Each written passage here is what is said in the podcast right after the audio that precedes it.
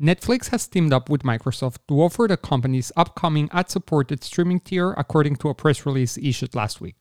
When it launches its cheaper alternative, Microsoft will become Netflix's worldwide advertising technology and sales partner.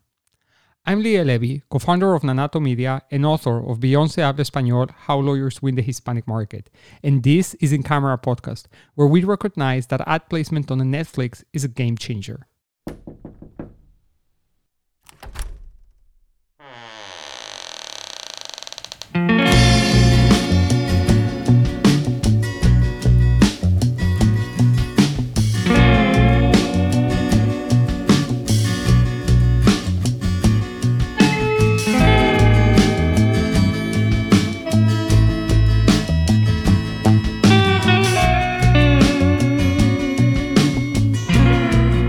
Welcome to In Camera Podcast Private Legal Marketing Conversations. Grace, welcome back. How are you today? Good. How are you, Leo? I'm doing great, Grace. I'm actually uh, quite excited here on the new interface that Squadcast is using for our platform to record podcasts. So, for those of you who know or don't know, Squadcast is a platform that allows you to very easily record podcasts with great audio quality, as opposed to if you do it through Zoom, for instance, where your audio quality is going to be lagging a little bit, particularly if you're recording remotely, right? Which is the, the kind of case when you would use a Zoom uh, meeting to call, to record.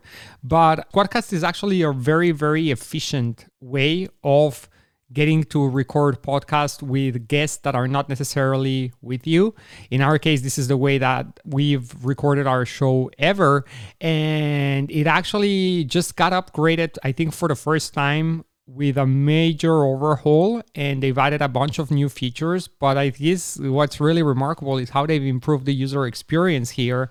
And actually, when they first launched Grace, I don't know if you remember, but we were having a few minor issues. Some invites were not getting through and such, but it looks like they pretty much now ironed it all up and it's working just well. No, I agree. I mean, I remember previous to this when we were trying to share things on the screen, it kind of looked a little funny compared yep. to where we see each other. And it does seem a lot more Zoom like, yeah.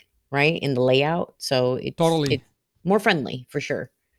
You're right. That one is a big one because right now, for instance, we're doing a screen share and we are just under the actual screen, whereas before we were to the side and it would crop us in a very weird way. Where now it keeps us full frame rate. Um, I just makes it makes so much sense and it's just a much better experience. So, uh, with that being said, today we're gonna have a conversation that's a little bit about everything. And that's why I felt very comfortable coming in talking to you about software to record a podcast. Because we're just going to go through some news and updates that have been around the digital marketing space, particularly, and just share some thoughts and comments and hopefully inspire you with some ideas of things that you can do, explore, or consider.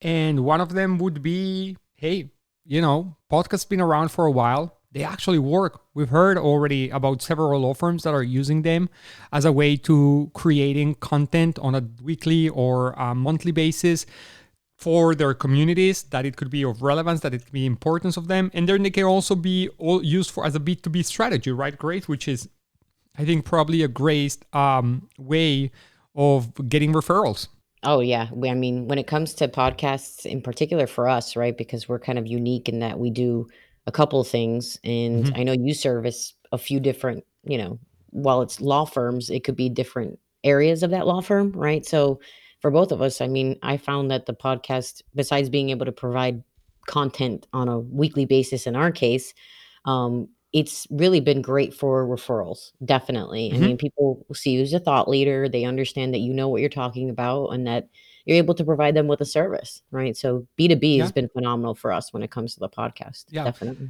So so here's the thing, here's the way I see it. Let's suppose you have a podcast that it's about trials, right? And how to prepare for them and whatnot. And so you are a lawyer and you're hosting it. And so you're going to want to have other guests come and talk and, and discuss their habits their practices and you know how they do their experience and so this is a wonderful way of initiating a connection without necessarily trying to be too transactional from the from, from the get-go it allows you to establish a relationship that could then potentially lead to a partnership, right? And so it has been a great tool and a great resource for many that they've used podcasting as a way of networking because at the end of the day, that's what you do when you are meeting with someone for 30 45 minutes uninterrupted with your full attention to have a very honest uh, conversation about their experience about you know what they do what they do and what matters to them and such. It doesn't get much better than that. So yeah think about it from that standpoint. Yeah it's a, it's a term you know when it talks about when we talk about marketing in general but when i specify about social media you know and I, I do consider podcasts very social right because it's the idea is to be engaging and people to kind of come and see who you are and really self-disclosure is mm-hmm. what it's called and i feel like i actually read something today that was talking about that and it was discussing how the only way to engage with an audience on social media or really anywhere when you're trying to provide content to people is through self-disclosure because your story is what people are quote unquote buying into, right? I mean, it has to do with you, who, who what you believe in, what your thoughts are on yeah. whatever particular topic, and that's what makes somebody interested or not interested in what you have to say or do or what you can provide to them in terms of services or otherwise. So yeah, yeah. I mean, when it comes to this and podcasts in general, I mean, yeah. the idea of learning about a person through their actual words and how mm-hmm. they think about things to me is is just there's no other way of doing that you know to yeah. really hear the person's story. Yeah and, and it's a win-win right? We have an episode here when where we actually talked specifically podcast as a means of marketing strategy and to grow your practice. But at the end of at the end of the day it's it's a win-win situation because you're also giving platform to someone that can benefit and benefit uh, benefit and leverage the opportunity of sharing as you say their thoughts their insights and increase their positioning as, as thought leader so yeah that was just a little bit on podcasts and so grace just so for full disclosure here, what are we doing here? Well, we're right now on Search Engine Land. We're on Search Engine Journal simultaneously, both tabs open at the same time. It's Friday, July 15th, and we're going to go through the latest developments that have been hitting the online world. And so here's one, Grace. Google confirmed indexing issues affecting a large number of sites. No surprise here. And here's what I have to say about it right? While many law firms are tracking their traffic meticulously every single day, they know exactly how many visitors are in, how many different visitors they had the previous day, and they can and they can tell a drop on a heartbeat. Uh, the, the reality is that most law firms they visit or analyze their traffic levels maybe once or twice a month. And here is the one thing that you need not to forget it does not exist a pattern where your traffic only goes up. That is not possible. You are not meant to always have traffic that is gonna be upwards and will not suffer drops every once in a while.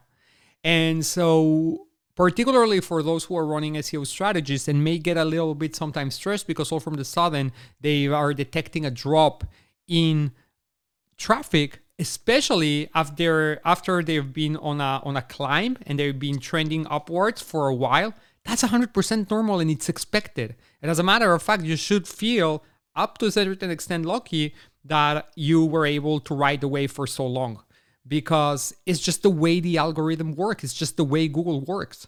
You cannot always be just accumulating more and more and more traffic, right? So just don't forget the nature of the way uh, things work when it comes down to search engines and particularly Google and the algorithm. Even though this is more about indexing issues, it's as a result is a is a decrease in traffic. Yeah, I mean we, we talk about this at nauseum on a bunch of other podcasts that we have on here, but yeah, I mean it nothing is ever constantly going up right? I mean, look at the economy, look at literally everything that we do on a daily Good analogy.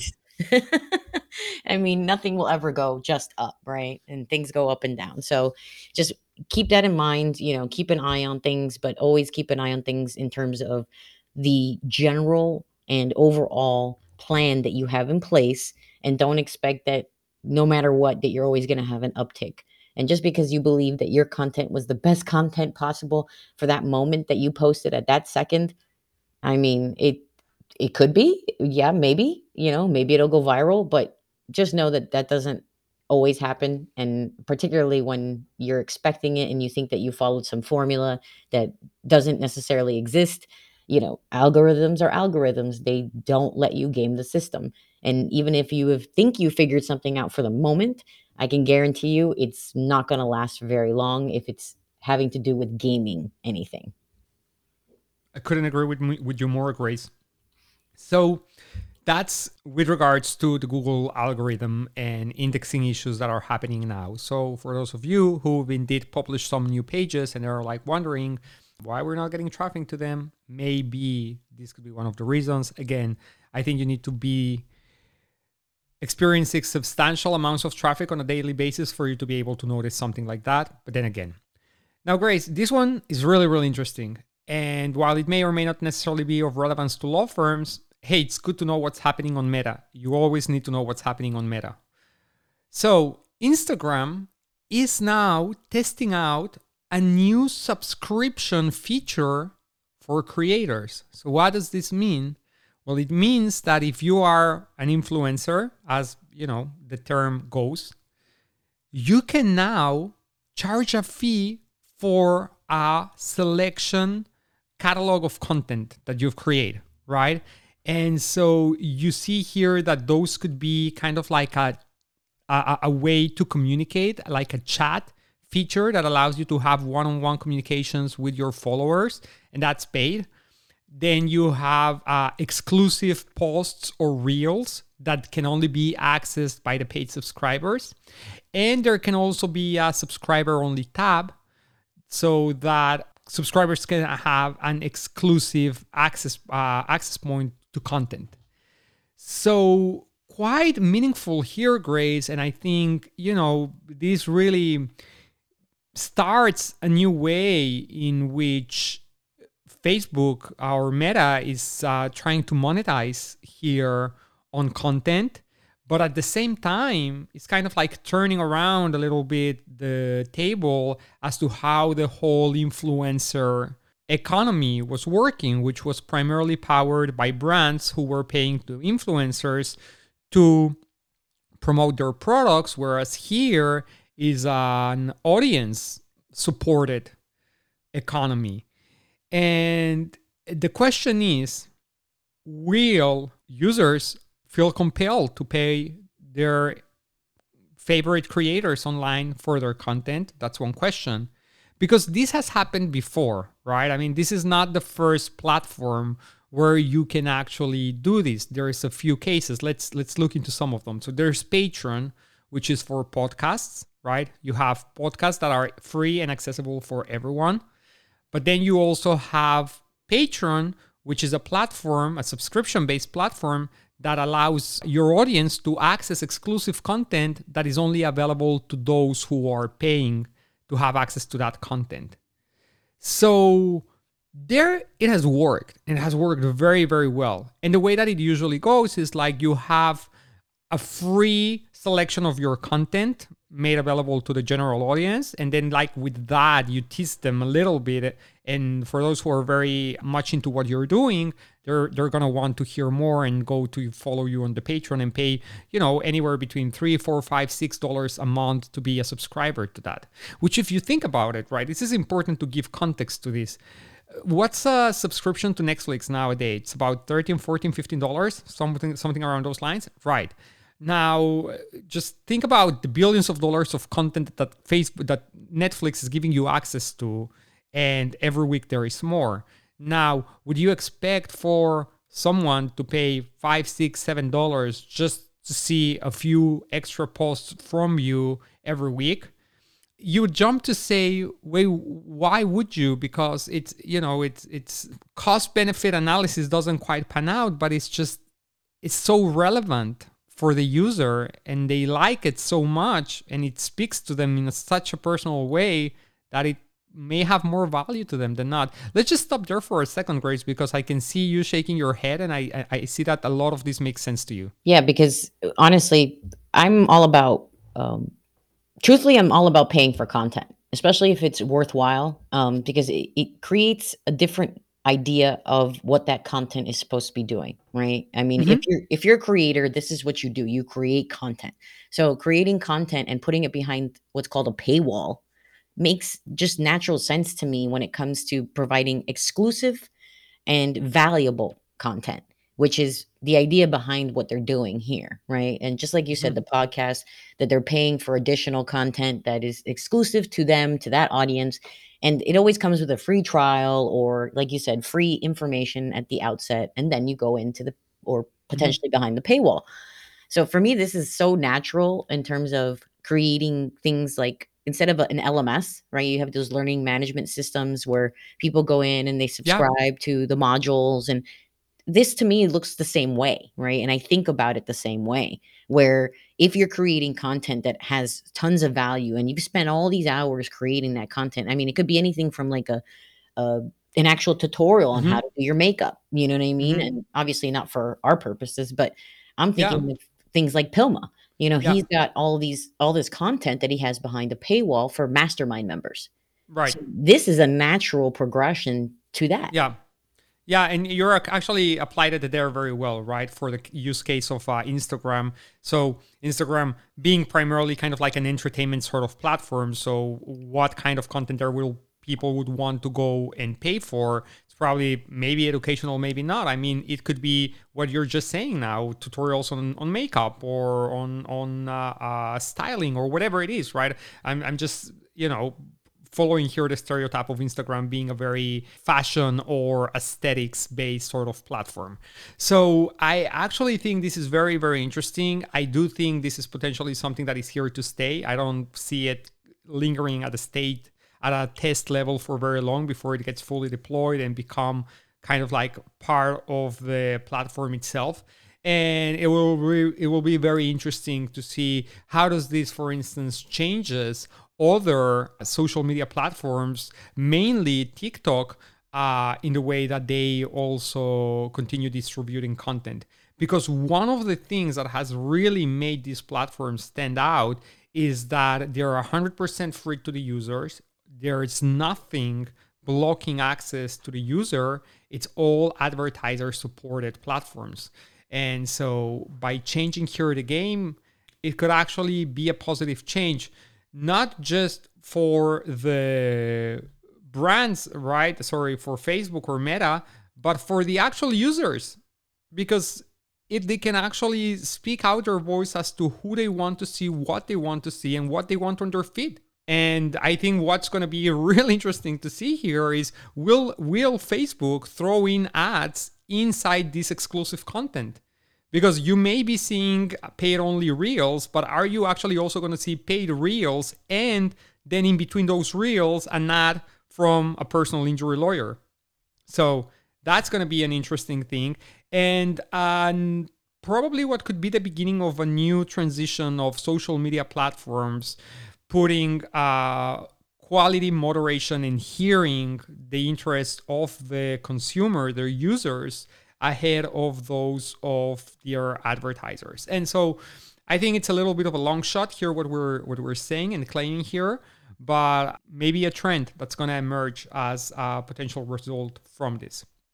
So that's Instagram Grace. Let's go back here and see what other stuff we can look at. Oh, here. So Google launches Ad Creative Studio to customize videos on display ads. Remember, we talked a little bit about this when we did the Google Marketing Live episode? Yes, I So- do recall. Yeah, so basically, and I like I really like this because what it does is it allows you to customize your display video creatives depending on the audience that you are reaching. So you have a same campaign that's trigger that's um, targeting different audiences, and depending which audience is being served your ad, your creative, then they would see a slightly different video that is more personalized to what they do. And they use here the case of Pepsi, who used this solution so that they can present different creatives for different audiences that were researching on different scenarios. For instance barbecue against family gatherings against parties and each one of them were being presented with a slightly different creative. And i think that's amazing. I think it's really really really cool. Now let's look at it now from the standpoint of the legal industry. Is this really helpful you need to remember a couple of things here. How big is the audience that you're targeting? Because it never works if you're gonna be over targeting your audience and then on top of that trying to further segment it. So this is good for when you're really having a massive audience. When you are for instance already running a display campaign that is targeting people who have been to emergency rooms people who have searched for towing services people who have searched for uh, body or auto repair shops and on top of that, you want to further segment their ads depending on different uh, keywords or such. You're probably gonna end up not being very efficient in the way that your campaign is running. But if you're general, if you're running a more general, like statewide uh, campaign targeting a bigger audience and such, you may potentially here can leverage um, by geographical location or such additional segmentations here that could further customize your creative. So I would just leave it there, right? Just don't try to use this for something that is already way, way, way too specific and you've already drilled down on it too much.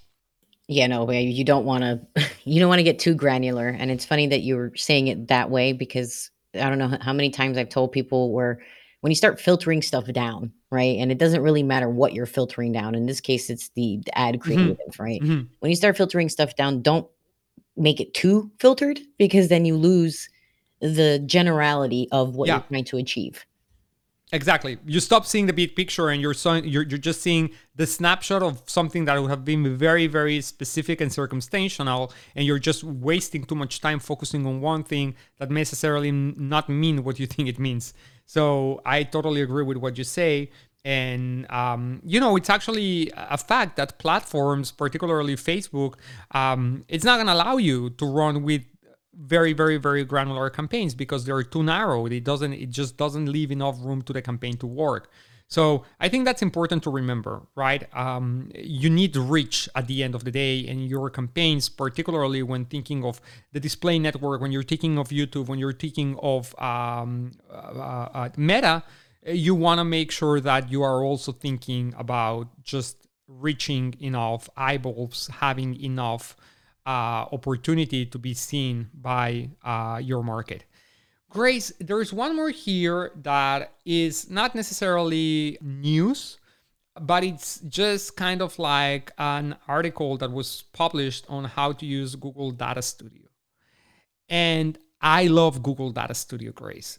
And I wanted to know what are your feelings about Google Data Studio because we never talked about Google Data Studio in here, believe it or not. So tell me a little bit what are your thoughts? Do you use it? And if yes, how? Yeah, I'm actually glad that you brought it up because I, I try not to get too nerdy, you know, when it comes to this stuff. Uh, and I know it can be extremely, extremely analytical and specific and technical and yada, yada, yada. But I love Google Data Studio. If you know where what you're trying to achieve, in other words, what we always talk about here, create a goal, a business plan and then how are you going to get there by using metrics and right KPIs all that stuff that is what Google Data Studio is in a nutshell it is a way mm-hmm. to see all of the different things that you are running and the different attribution channels I mean, really everything can be put yeah. into Google Data, Data Studio. And if you don't know how to put it in there, there is there are tons of things out there that allow you to connect to Google exactly. Data Studio. We actually use something called LeadsBridge, which is mm-hmm. one of the easier ones, you know, it, and it lets you do up to X number of feeds. We are running out of feeds because we do so many campaigns, but that's easy enough to just keep increasing, right? So, yeah, what, what I'm talking about, uh, ladies and gentlemen, and everyone, is that when you use Google Data Studio, it will show you just about everything you want to know that's happening with your advertising, online and offline, if you're doing it right. So yeah, it, really, I just I love the program. I think it's great, and the way we use it is for just about everything we do because you know we run multiple mass tort campaigns across the nation and we run I mean, I couldn't tell you how many types of campaigns we run, whether it's in Facebook, GA, you know, Google, Google specifically, Google Ads, or um, or other, right? I mean, it could be Bing, it could be LinkedIn. We run it across just about everything out there that makes sense to, and so yeah. we're able to see all of that in Google Data Studio. Yeah, it's actually uh, great what you're saying there, Grace, about how it's a platform that I think about it kind of like as your standard Excel spreadsheet, right? Um, but okay. it's way more interactive. And the beauty about Google Data Studio is that you can just plug in directly from the source. Think about your Google Ads account, think about your Google Analytics account, think about your CRM, think about your case management software. You can actually send data directly into Data Studio and get that data to talk to other numbers and metrics that you're populating there to create um, you know, the so-called jumbotron and see, all right, these many cases come through, this is the revenue, this is the ad spend, these are the number of leads. And it just gives you a big picture view of whatever you want, and it's 100% customizable. So in this era of you know law uh, KPI centered law firms and jumbotron uh, centered law firms, this is very very important uh, a very important component of actually giving access to your team and to yourself to the numbers that matter to you. And we really love it grace. Uh, we've always taken an approach of using kind of like data studio um, powered sort of reporting uh, platforms for our campaigns. Um, and now we're in the process of building our own custom ones. But it's a great way of not just showing numbers and results, but it's interactive, it's clickable. You can, just as we were talking now a little bit as to how you can then look, oh, okay, but if I were to just want to see what's the performance being on one particular campaign or in one given city, or I want to change the date range and see how did we do last week against last week, you can all do it there. It's not static. It's not a PDF. It's not it's it's not a PowerPoint that is just kind of like a, an image. You can get it to show you information depending on what are you trying to define.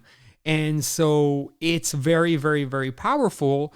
But with that being said, of course, you still need to work in getting it built to show and integrate the data that you care for. So it can be very overwhelming for someone who's never dealt with this before to create a dashboard. But once you have it, it's great. And here's the beauty. How many times have you been or you are in an Excel spreadsheet and you say, Oh, I wish I would be able to see that, that, and that also here? And you're like, hmm, how how we're gonna do it? And, and and you don't know how you can increase or add or remove data that you care you do not care for. Data studio is a little bit more versatile for it.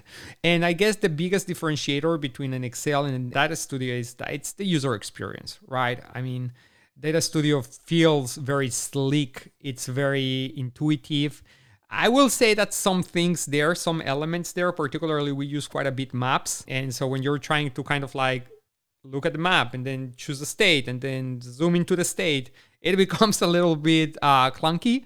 But uh, the bottom line is that it's still a really, really, really better experience than, for instance, working on spreadsheets.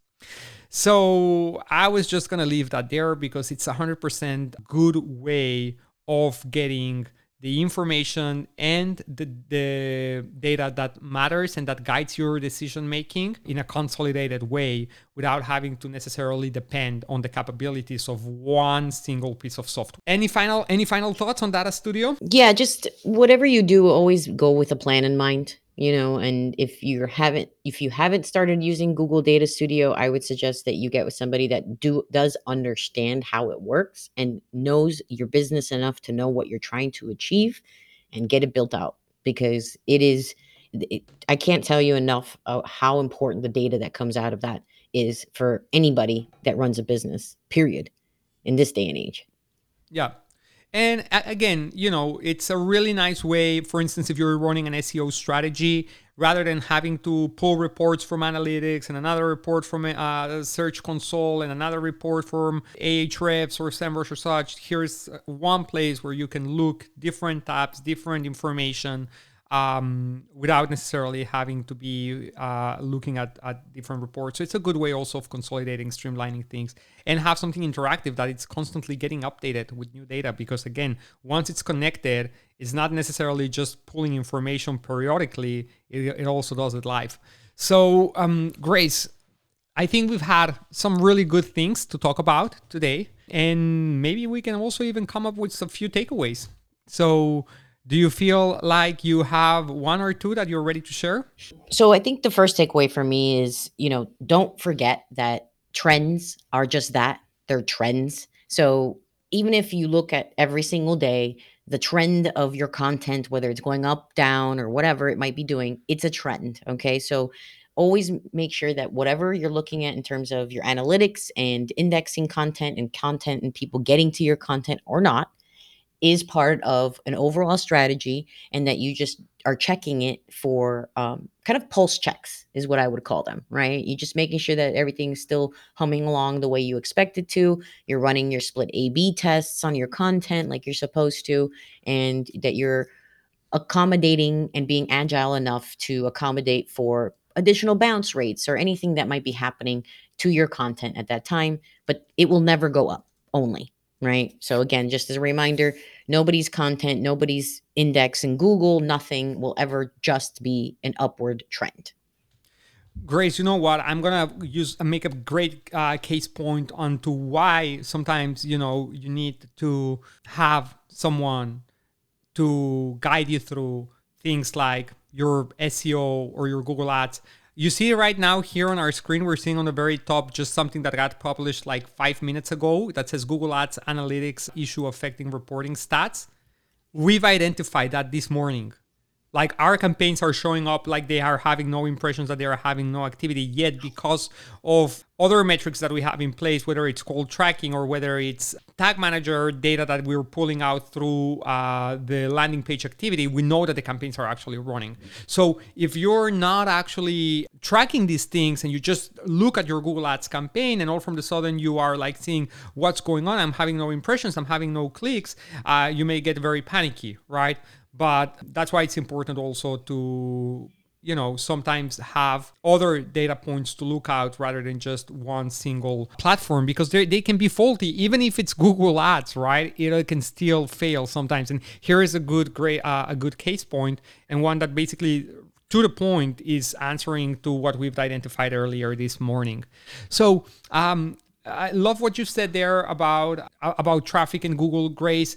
Um, I, I, will just go on and talk a little bit about about Meta and the way that we should go about thinking of social media platforms. I think moving forward, um, the model as we know it is been around for a while. It has actually worked. Now the the bottom line is going to be here will users continue to respond to it i'm inclined to believe that the current model still has juice in it and it can work. But I'm also inclined to believe that a social media platform that is uh, supported by actual users as opposed to advertisers is not out of the question. One platform that's been close to becoming that is Twitter, right? That's one of the things that Elon Musk was actually entertaining was the idea of having some sort of membership in Twitter so that they are uh, no longer relying on advertisers as a source of income. And well, we all know how that story went, but it's not necessarily because the idea was flawed, it was for other reasons. So I think we certainly should keep our uh, mind open and around this and, and and and this is just kind of like around whether users want or not advertisers and they want to get rid of spammy content in their social media platforms. So that's one thing to keep in mind. But then we have other things like all the heat that tiktok is under fire is is under pressure here in the united states and it's not going away. So i mean i think it's a good reminder that while social media is very very powerful it doesn't mean that the model as it is and sits and as we know it is not it, it cannot be uh, disrupted at any given point so just kind of like keep that level of awareness and continue diversifying which somehow always ends up being a takeaway in this podcast. um, we have room for one last one, Grace, and it's I, will give you the, the, the honor because I know you're gonna love talking a little bit more about uh, the power of Data Studio. You know me so well, Liel. After what, two, three years now? mm-hmm. Yeah. So yeah, it has to be that one, right? Google Data Studio. If you have not, if you don't know about it, if you haven't touched it, if you've never even heard of Google Data Studio, please, please, please, it is of such a powerful resource. I cannot emphasize enough how important it is to get into it because it can and does allow you to aggregate from multiple sources all of the ads, all of the work that you're doing, analytics.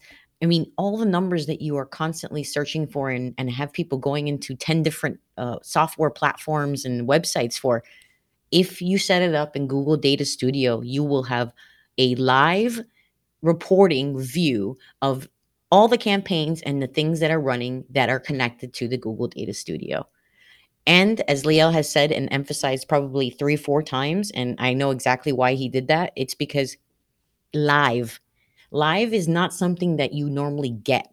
Okay. And that is because it's very difficult to have a direct data stream between a piece of software and everything going on in all of these other pieces of software. But Google has been around long enough. Google knows what it's doing, and it has these APIs advanced programmers interfaces with all of these people. Leverage it, use it for your own use. You can find out your cost per case, your cost per lead. I mean, all of those things that make or break a business, particularly a law firm. All that information is at your fingertips live at the moment. And whatever it is that you're looking for, you can get in Google Data Studio. That's it. That's right, Grace. Absolutely. And I just I know I'm I'm gonna be here that the, the that annoying person that after we've stopped talking about something I'm gonna go back to it is at the headline of Netflix Microsoft partner for ad supported subscription plan. So Netflix is now gonna start showing ads for a lower tier subscription model that is gonna be partly ad supported, kind of like Hulu's doing and they're using platform uh, they're using microsoft as a platform for advertising. So obviously this opens a major window for law firms. This is massive right? Because if you can get into netflix now and advertise as well um, that's going to be a great place to be right? Great great place to be. But what i'm actually talking about here is about how kind of like the tables are turning the platforms that were leveraging a subscription based model and they were not allowing platform uh, advertisers through their gates, they're now shifting to a new model where they are allowing advertisers into their platform in order to try to lower costs for the users. Why? Because users are not necessarily willing to continue paying, and that's the reason why Netflix been under hit so badly over these past few months, and they've lost tremendous amounts of uh, value. So you see how interesting it is, Grace, right? That the content that used to be free now from the sudden it, it can be monetized for and the content that people used to pay for they're saying why am i paying you so much money when i'm getting so much content for free from tiktok or from instagram and so this is a transition. This is a transition, and I think it's very interesting. And I think we should keep our eyes open to it, and and not forget. I mean, we'll we'll I, I'll leave it here. This is this is gonna be our final thought for this episode. Will Netflix be the next Facebook to advertise? It's a question. All right, Grace. Thank you so much for another great conversation. It was really, really great talking to you, and we'll be back next week. Next week it is, Liel. Thank you. All right. Bye.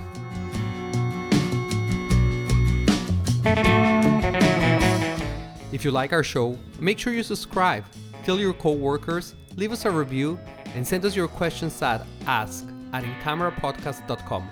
We'll see you next week.